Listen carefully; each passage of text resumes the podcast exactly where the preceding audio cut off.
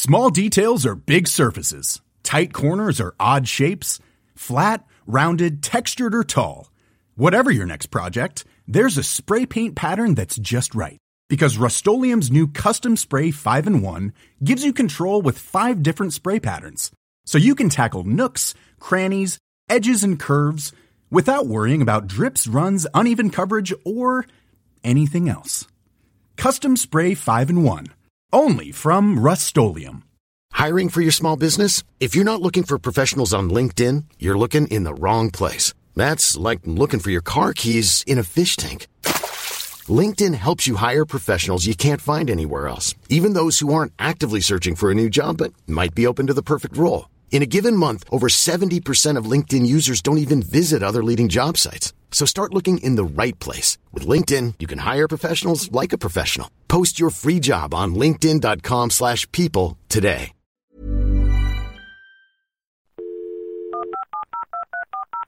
This podcast is a Roifield Brown production. Find others on iTunes. All right. Yeah, I know. Hey, it's John here. The podcast hasn't technically started yet. It'll be along in a minute, I promise. But before we get going, I just wanted to basically ask you all for a favour. You're all very nice people. You've all been listening to us uh, enthusiastically, I hope. So, so now I want something in return. I'm not going to ask for money, don't worry. What I would like, though, is if you had five minutes to give us a nice review on iTunes and to tell your friends, because we'd like to get more people listening to this, and we think you're the best people to help us do that. So, go on. Be nice. Do us a favour. Anyway, that's the public service announcement over. I now return you to your normal podcast service. This is a Manhattan bound B Express train. The next stop is Grand Street. Mind the gap. Hello and welcome to Skylines, the City Metric podcast. I'm Barbara. And I'm John. And this week we're talking about how it all fits together.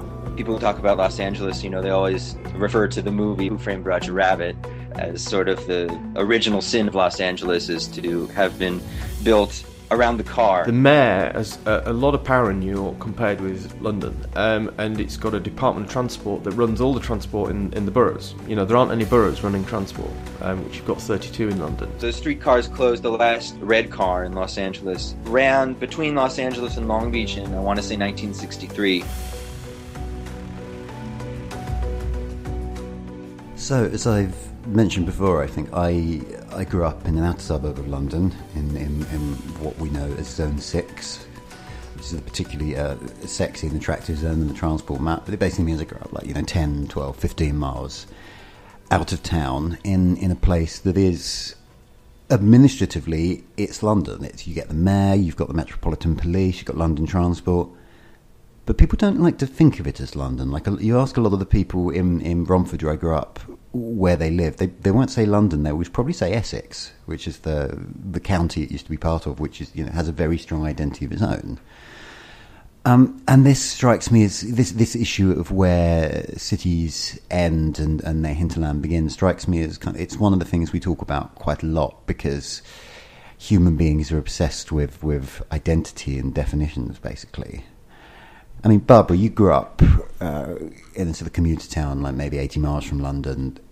As someone who wasn't a Londoner and now is, where does London begin? I think about zone three, maybe push.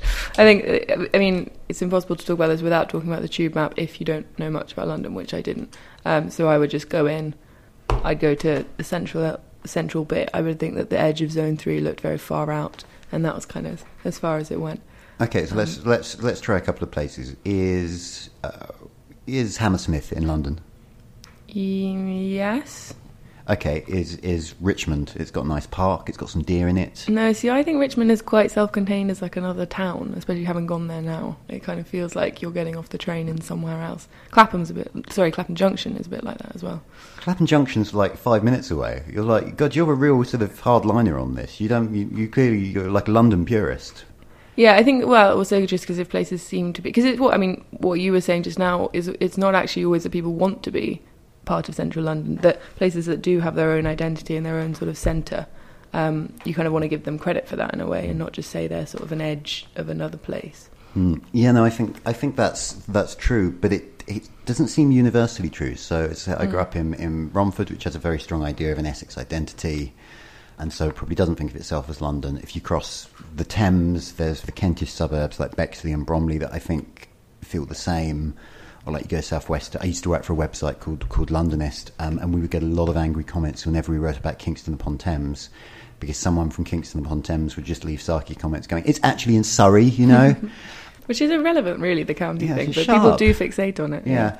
But if you go to northwest London, if you go to places like, I don't know, Uxbridge or Harrow or Ruislip, which are just as far out, um, people there, I think, do identify with London. And partly, I think that's probably because it's it used to be in a county called Middlesex, which isn't there anymore. It's just it just has been subsumed by London. Mhm.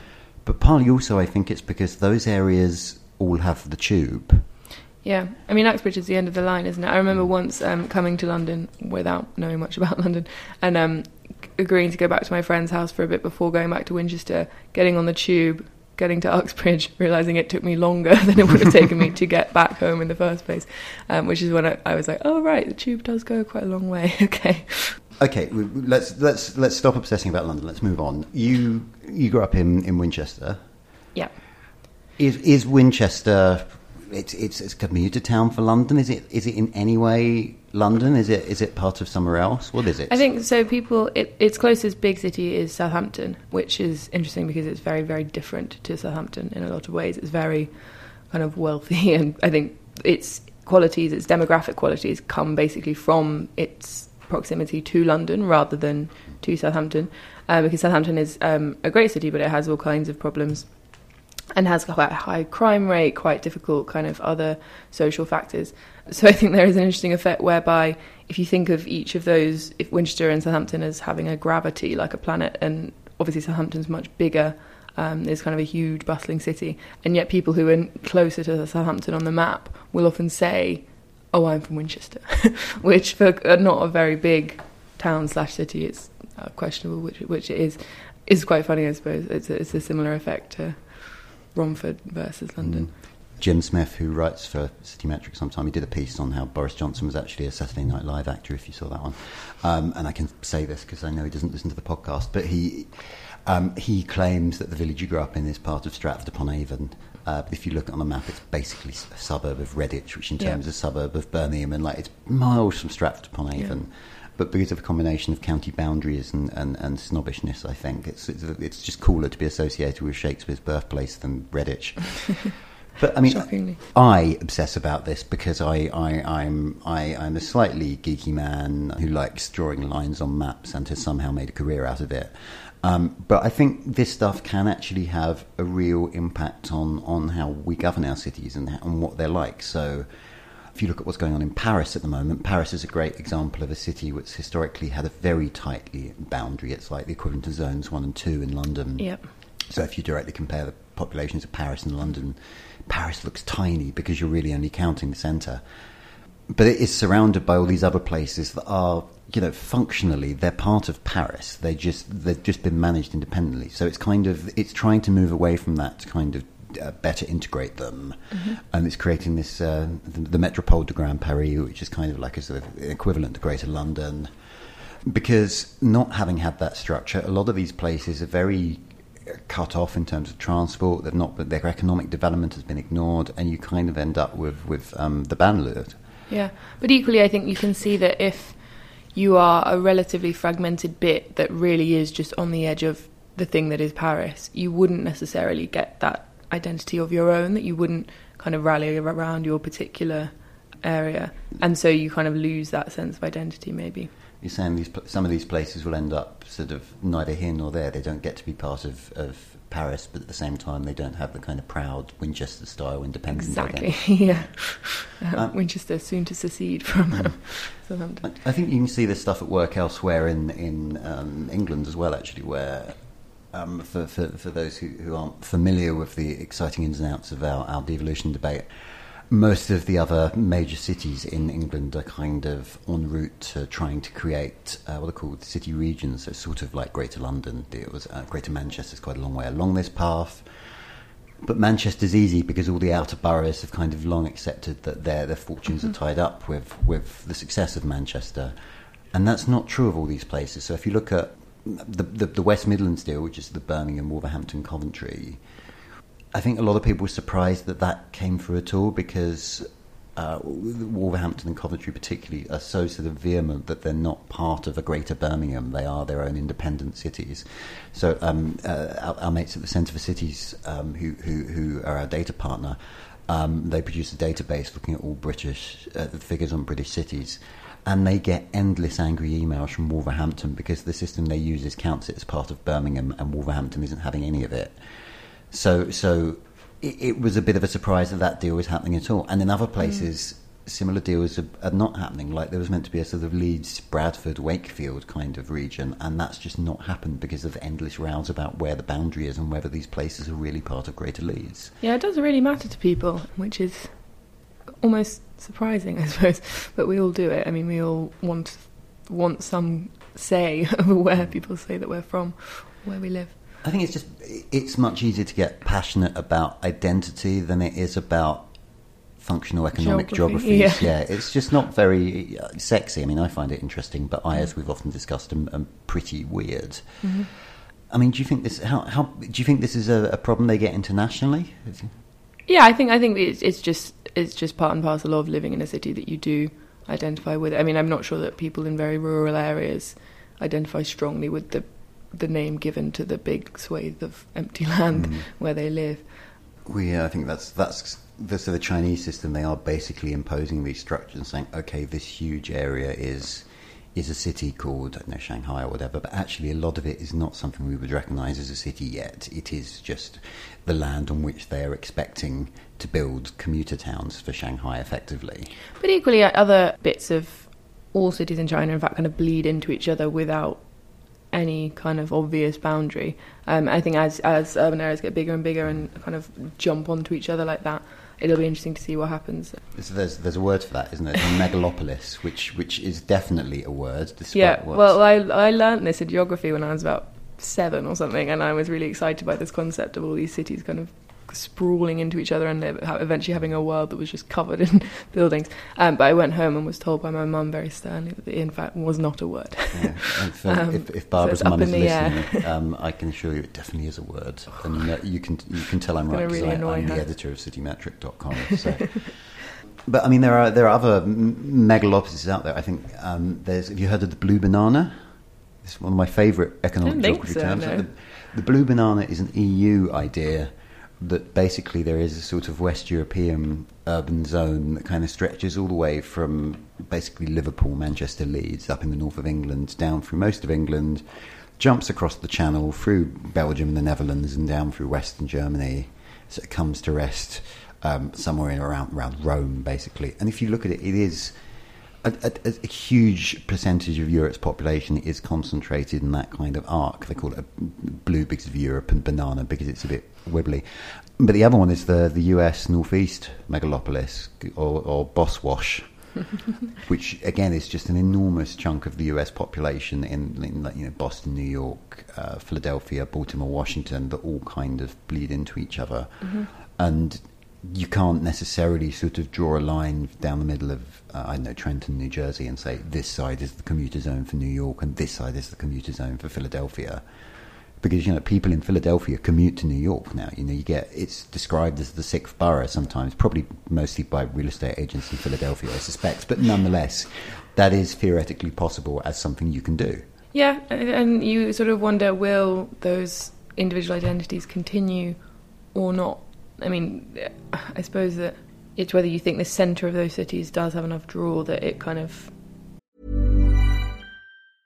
a lot can happen in three years, like a chatbot may be your new best friend. But what won't change? Needing health insurance. United Healthcare Tri Term Medical Plans, underwritten by Golden Rule Insurance Company, offer flexible, budget friendly coverage that lasts nearly three years in some states. Learn more at uh1.com. Hey, it's Ryan Reynolds, and I'm here with Keith, co star of my upcoming film, If, only in theaters, May 17th. Do you want to tell people the big news?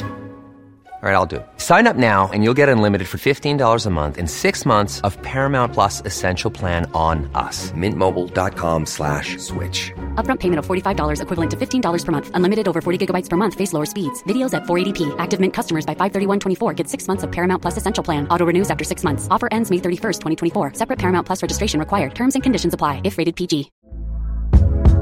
Hey there, it's Michelle Norris. I'm host of a podcast called Your Mama's Kitchen. When I travel, I'm usually looking for a way to find a taste of home when I'm not at home. And one of the things I love to do when I am at home is entertain. And Airbnb allows me to do that. When I was in California recently, I rented a house that had a great kitchen. And when we were sitting around the table, we're all thinking, we're in someone else's house. Someone could be in all of our homes as well. If you have a home, but you're not always at home, you have an Airbnb. Your home might be worth more than you think. Find out how much at airbnb.com/slash host. They will keep themselves as these separate entities. Mm. I think places that start with a strong identity are likely to, to keep it. Mm-hmm. Um, there's places that don't have that start with, it's more likely to fade away. But I know we're, we're speculating a little bit. It, it strikes me that really what we're talking about here is, is sort of integration of different places into it's, you know, integration of many things into one big thing. And that can be pretty hard to do, and not, not just for places, but for institutions.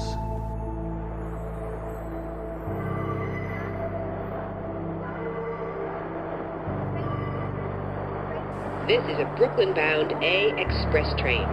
The next stop is Dyckman Street. This is a 125th Street bound A express train. The next stop is 59th Street, Columbus Circle. Hi, uh, I'm Tim Fendley uh, from Applied Wayfinding, and we uh, design city information systems. So, one of the questions that presumably comes up quite a lot when designing city information systems is that of integration, integration between different uh, political bodies, the integration between different modes of transport. I mean, how does that kind of affect your work? Uh, it's a really good question because you can't really do anything unless the the city um, is working together in some form, and uh, you've just got. To, first of all, you've got to understand how cities are structured. We've worked with lots of cities. We've found similar ways in which they're structured. They're called different things. They might be called boroughs. They might be called transport authorities. They might they might have business improvement districts. But really what you've got is quite rightly you've got this distributed. I'm running certain services and you're running those services, and there's places where we cross over. Um, so I think the ways cities are structured is is really it's naturally it's reaching a balance, which is correct. When it comes to movement, there's a problem because what you've got when you're moving is that actually people want it all to fit together. They're desperate to just jump off the bus and get on the, the tram, um, or jump off the tram and, and walk to where they want to find, or where do they park their bike, uh, and then you know, or use the bike hire system or whatever. And they they're not interested in all these different organisations that are providing the services. They just want them to fit together. So you've you've got these two opposing kind of like structures. So I think there's a tendency of to, to speak of a city like New York as if it's you know a monolithic thing, as you say, you know New York is doing this to its transport network, but really it's not one entity. It's more like a, a collection of cats tied together in a bag, constantly sort of fighting each other, uh, wrapped wrapped around with legacy of like how it got created and. So, you know, it, it, doesn't quite fit together. Um, so let's let's let's stick with New York. I mean, you, you, guys have worked there. What what are the kind of different bodies that are in play in terms of trying to create a, a functioning city transport system there, and how do they? How well do they interrelate? Well, their, their transport system's totally a representative of legacy. Of you've got the the subway system, which is run by the MTA. You've got the mayor has a, a, lot of power in New York compared with London, um, and it's got a Department of Transport that runs all the transport in, in the boroughs. You know, there aren't any boroughs running transport, um, which you've got 32 in London. So you've got a very strong Department of Transport, but yet the Department of Transport only has a, a, a kind of like a relationship with the MTA. Um, the MTA, and then you've got PATH, and then you've got other providers dotted around. The, the, the, subway yeah. that uh, is run jointly with the New Jersey authorities. Yeah, it's basically the New Jersey commuter lines that come into Manhattan. um, uh, why that isn't all part of an MTA um, transport network kind of would make sense, I think, but. Um, uh, the, in there lies a lot of politics, um, and they do okay. Try, there's lot, lots of handoffs between them, and they're trying to get there. Um, but you've got to then contrast that with look what happened in um, uh, sorry to bring it back to London, but look what happened in London when you put the underground together with the buses, and then the investment that the bus team did on integrating information as you come out of the tube station and which bus to get, and, and the ridership that's increased by, by doing that kind of thing. It's a connected, it's, it's a fundamentally connected system. And we see from the people's perspective, that is very much what people find useful and completely improves um, usefulness, uh, use, use So- ridership. So that's the prize here. It's that people can kind of get on the bus, switch to a tube, switch to a train from that, and it kind of feels not seamless, but like you know the the systems are meant to work together. I'm assuming that you know city authorities in New York, all, obviously they want everyone to be able to sort of commute very easily from one side of the city to the other. So they're presumably working together harmoniously to achieve that goal. Presumably. um, now the thing is, is that any organisation like that has a remit, and and their remit is often, even if they don't want it to be, it's limited to their area and what they're doing, and that's why a bigger organisation, a bigger a bigger brief, a bigger objective actually is needed. And you you can do that by getting everybody to work together, but the best way in the end is going to be actually making them all run together. Um, so we're working in Toronto. There's ten different transport authorities, loads of legacy, and they kind of have a a, a functional, minimal functional handoff between each other. And we did a piece of research, and we sent one um, lady, uh, young lady, she's about twenty, and we sent her on a journey on the Google Transit. It was going to take her three and a half hours and use four different transport systems. Um, it actually took her 11 and a half hours. Ow. And she didn't make it.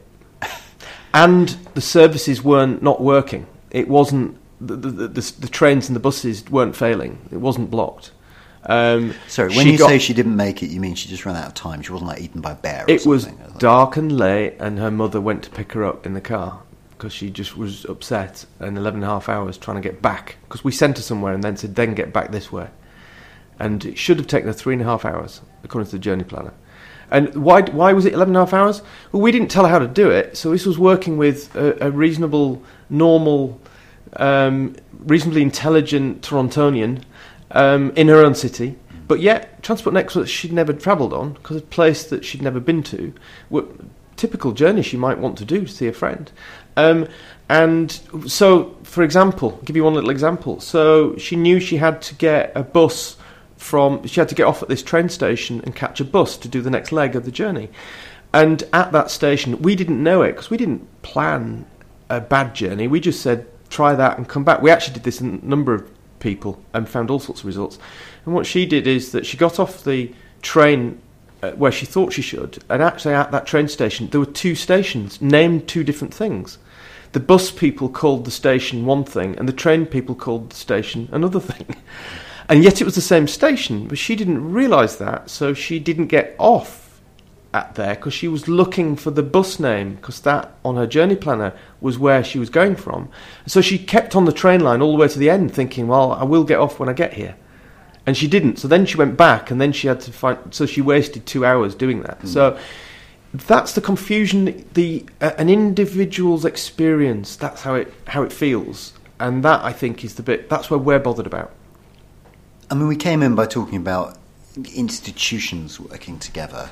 Um, is, is the need for that going to get superseded by things like you know apps like City, City Mapper is an incredibly good app that you can just kind of you just tell it where you want to go and it will give you multiple options and sort of it almost sort of overloads you with information that you're probably not going to need about you know which where to stand on the platform or whatever.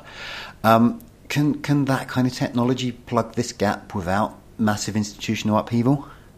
Um, yes, no, yes, those things, and it's not just going to be City Mapper. It's going to be all sorts of services are going to come out um, that are going to give you this information.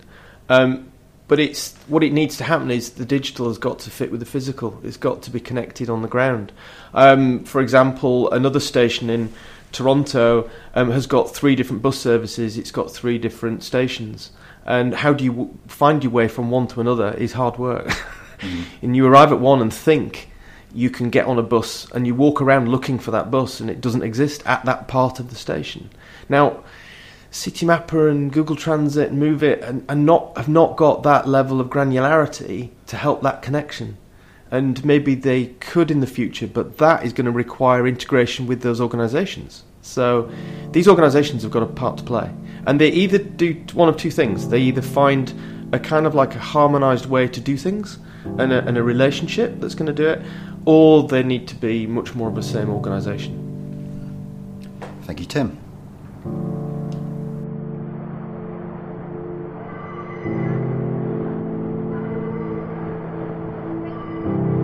This is a Euclid Avenue bound F train via the A line. The next stop is Nostrand Avenue. This is a Brooklyn bound F train via the B line. The next stop is Grand Street. Now we're moving on to the portion of the show where someone tells us about their city. So this week we're hearing from one of our writers about his city, which has had its own problems really in terms of integrating different areas, different identities into one city unit. Okay, so I'm Drew Reed. I have been contributing to City Metric for almost two years now. I'm originally from Los Angeles, and it might seem a bit ironic, but I think that that actually, to me, is what drove me towards the the idea of studying cities and urban planning, urban you know urban issues in general. Los Angeles seems sort of like the anti-city, the, you know, the city of sprawl, the city you know who people don't like cities move to. People talk about Los Angeles, you know, they always refer to the movie Who Framed Roger Rabbit as sort of the original sin of Los Angeles is to have been built around the car.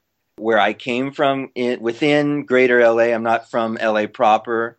Um, I'm from Long Beach, which I mean, I think to give people an idea, I sort of I, I, think of Long Beach is a little bit like the New Jersey of Los Angeles. You know, it's you know outside of the sort of area in which you know the the movers and the shakers in the film industry and uh, you know other important industries do things closer to the center, as it were, of the city. It's one of the few areas in LA that is a, a, a, little bit more dense. It's older. You can still sort of see, you know, the traces of the streetcar era, and that there was this very brief, but I think still somewhat important time. Most of the area was farmland at the time, but there there were these very small pockets that did, you know, operate like conventional cities, and one of them was Long Beach. There was a brief time when the area that we call downtown LA, which now has kind of been disfigured almost, but it did work as you know a you know a functional I'd say small to maybe mid-sized city within the context of America at the time. And then what happened was there was a boom in growth in Los Angeles, and that was from streetcars. And I believe there was a bill in the 1920s for the city to take over at the time the private uh, streetcar and uh, you know interurban, you know, sort of more long distance rail lines, and that didn't pass. Uh, in addition, you know, the, the, the streetcar companies were sort of saddled with this extra burden that they had to, in addition to paying all their operating costs and things like that, they had to pay for the upkeep of every road that a streetcar line went down. So really pretty early on, you had this kind of original, you know, orientation toward, you know, you know, walkability, I guess, streetcars, mass transit, but that quickly shifted towards the car as this, you know, new modern way of life that was going to, you know, rid us of our ills in this area. And, you know, there was definitely this perception of, you know, this central area of Los Angeles, you know, being a den of vice and that sort of thing. So, I mean, even before the mass suburbanization of the 40s and 50s in, in the United States, there was really this sort of urge to spread out from the area that had been in, or, or urbanized initially. You know, there was a very strong will at the local level, and you know, when the the federal funding came in, with all these various levels of government funding towards the car, what you had happen was these massive areas of land outside of the center of town went from being farms straight to being low density tract housing type of developments. You know, you have the San Fernando Valley, uh, you know, which became known as uh, America's suburb. So these massive areas that weren't thought of as urban at all, all of a sudden became urban.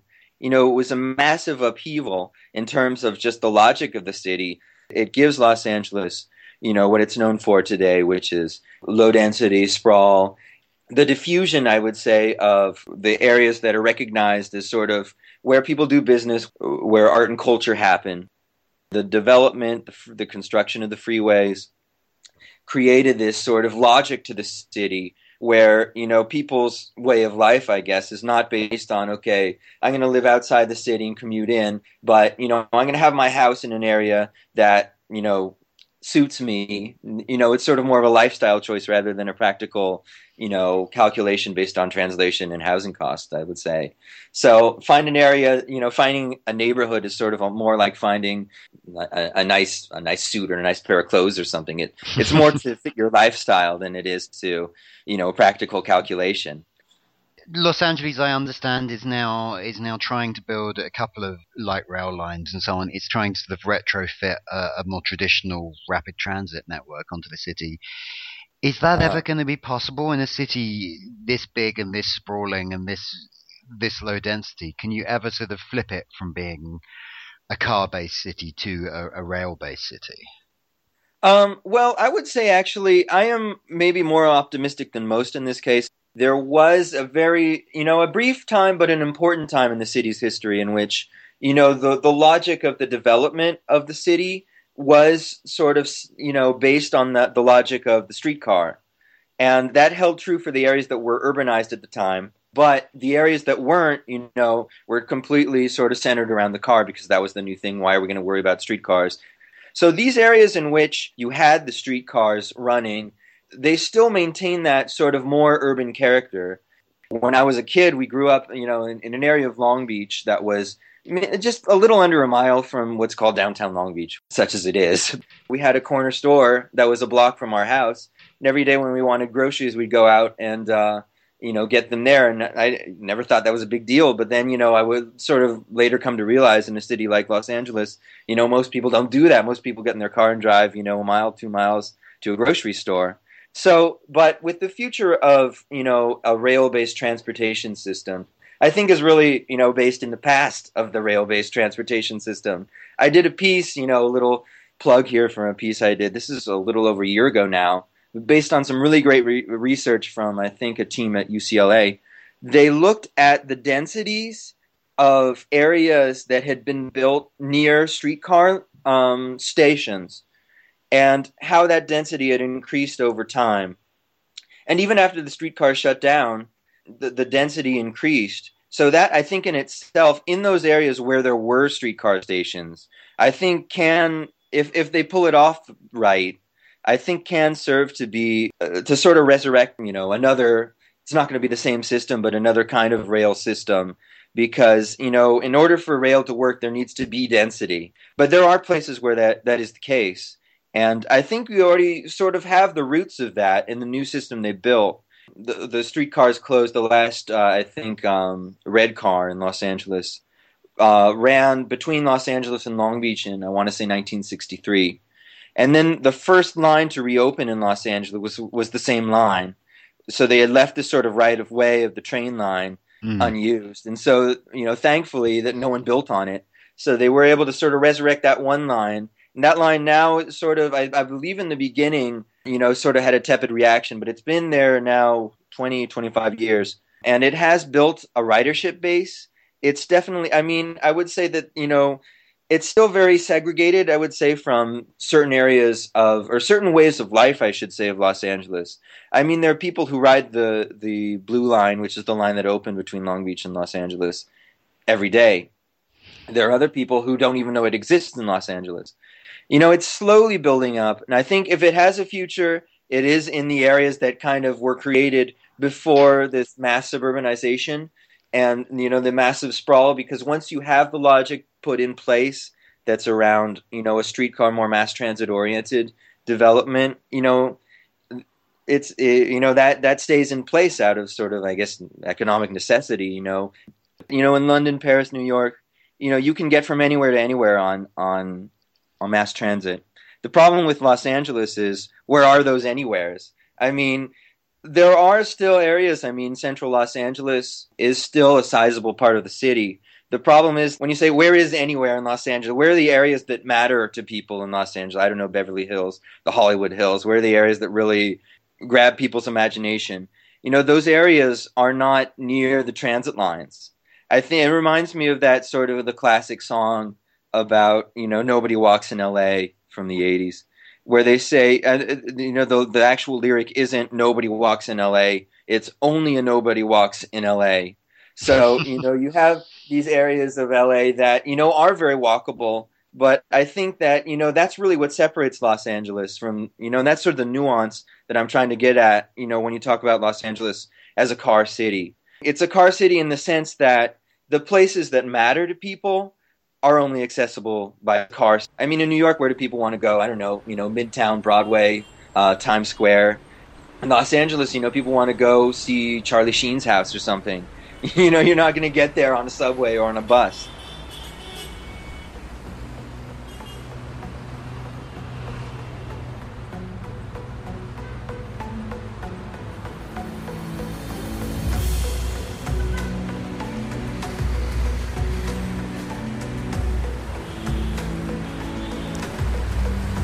You'd like to contribute your thoughts on your city for this feature, you can get in touch with us on Twitter, Facebook, or by email. So, for our map of the week this week, I think it's about time we talked about probably my, my greatest achievement in in journalism and cartography, and indeed life. I, I fear I'm never going to top this, which was the uh, the Friday afternoon back in those halcyon days of April 2015, where I just decided to drop a map of Paris on London to compare the size. So we kind of we talked about this a bit earlier. Paris proper is is actually pretty small compared to London. I mean, if you kind of you, it, it, took me ages to line up the two sizes. By the way, I don't want to, I don't want to whine, but there's quite a lot of admin and, and using multi, yeah using multiplication tables here. Um, but yeah, Paris proper. If you kind of drop it on London, it stretches from sort of what's that West Kensington down to Bermondsey or Rotherhithe or something. It's actually it, it's basically just central London, isn't it? It's like it's Yeah. much much smaller. It does make a mockery, really, of these comparisons people make of city size based on the number of people because you're like, well, Paris has just decided that, that that's the relevant bit. But I think if you were to make it up from scratch now, that's never where you would draw the boundary. No. As, I mean, and they are redrawing the boundary, Yeah. so it's the proof is in the pudding. But but yeah, I mean this is this is something that, that is an issue for a lot of cities. So like New New York is a, a much bigger official geography than Paris of the five boroughs, but it's still ever so slightly arbitrary in that like you know the Bronx is in, Westchester County is out. Um, the you know the, the the urban area on Long Island beyond Brooklyn and Queens is out. Staten Island vexingly is in, despite the fact it's there's quite a lot of water between Staten Island and, and, and the rest of New York. And actually, if you want to go by road between the two, you have to go via New Jersey. It's just really weird and arbitrary, but they, they should sort it out. Is basically what I'm saying. well, here. geography isn't on their side. I mean, they are a peninsula. yeah, but I'm just saying you, you could do it better.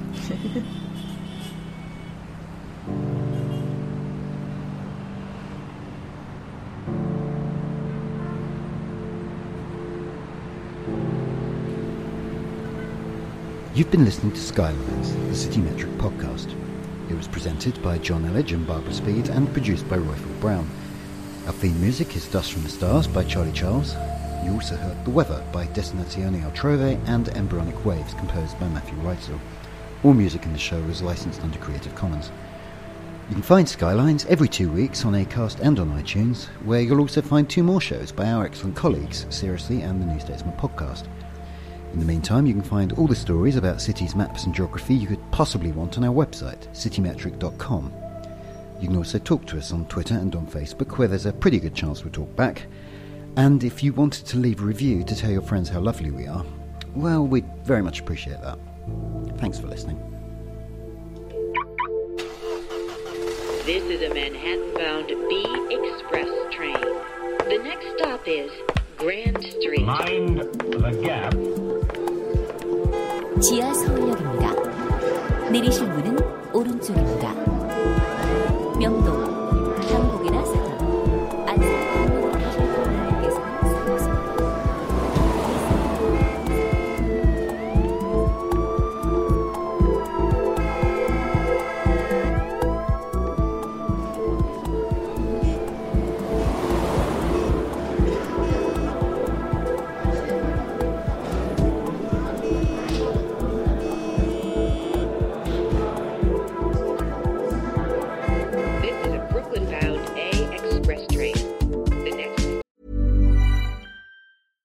Small details are big surfaces. Tight corners are odd shapes. Flat, rounded, textured, or tall. Whatever your next project, there's a spray paint pattern that's just right. Because Rust new Custom Spray 5 in 1 gives you control with five different spray patterns. So you can tackle nooks, crannies, edges, and curves without worrying about drips, runs, uneven coverage, or anything else. Custom Spray 5 in 1. Only from Rust-Oleum Planning for your next trip? Elevate your travel style with Quince. Quince has all the jet setting essentials you'll want for your next getaway, like European linen, premium luggage options, buttery soft Italian leather bags, and so much more. And is all priced at 50 to 80% less than similar brands. Plus, Quince only works with factories that use safe and ethical manufacturing practices. Pack your bags with high-quality essentials you'll be wearing for vacations to come with Quince. Go to quince.com slash pack for free shipping and 365-day returns.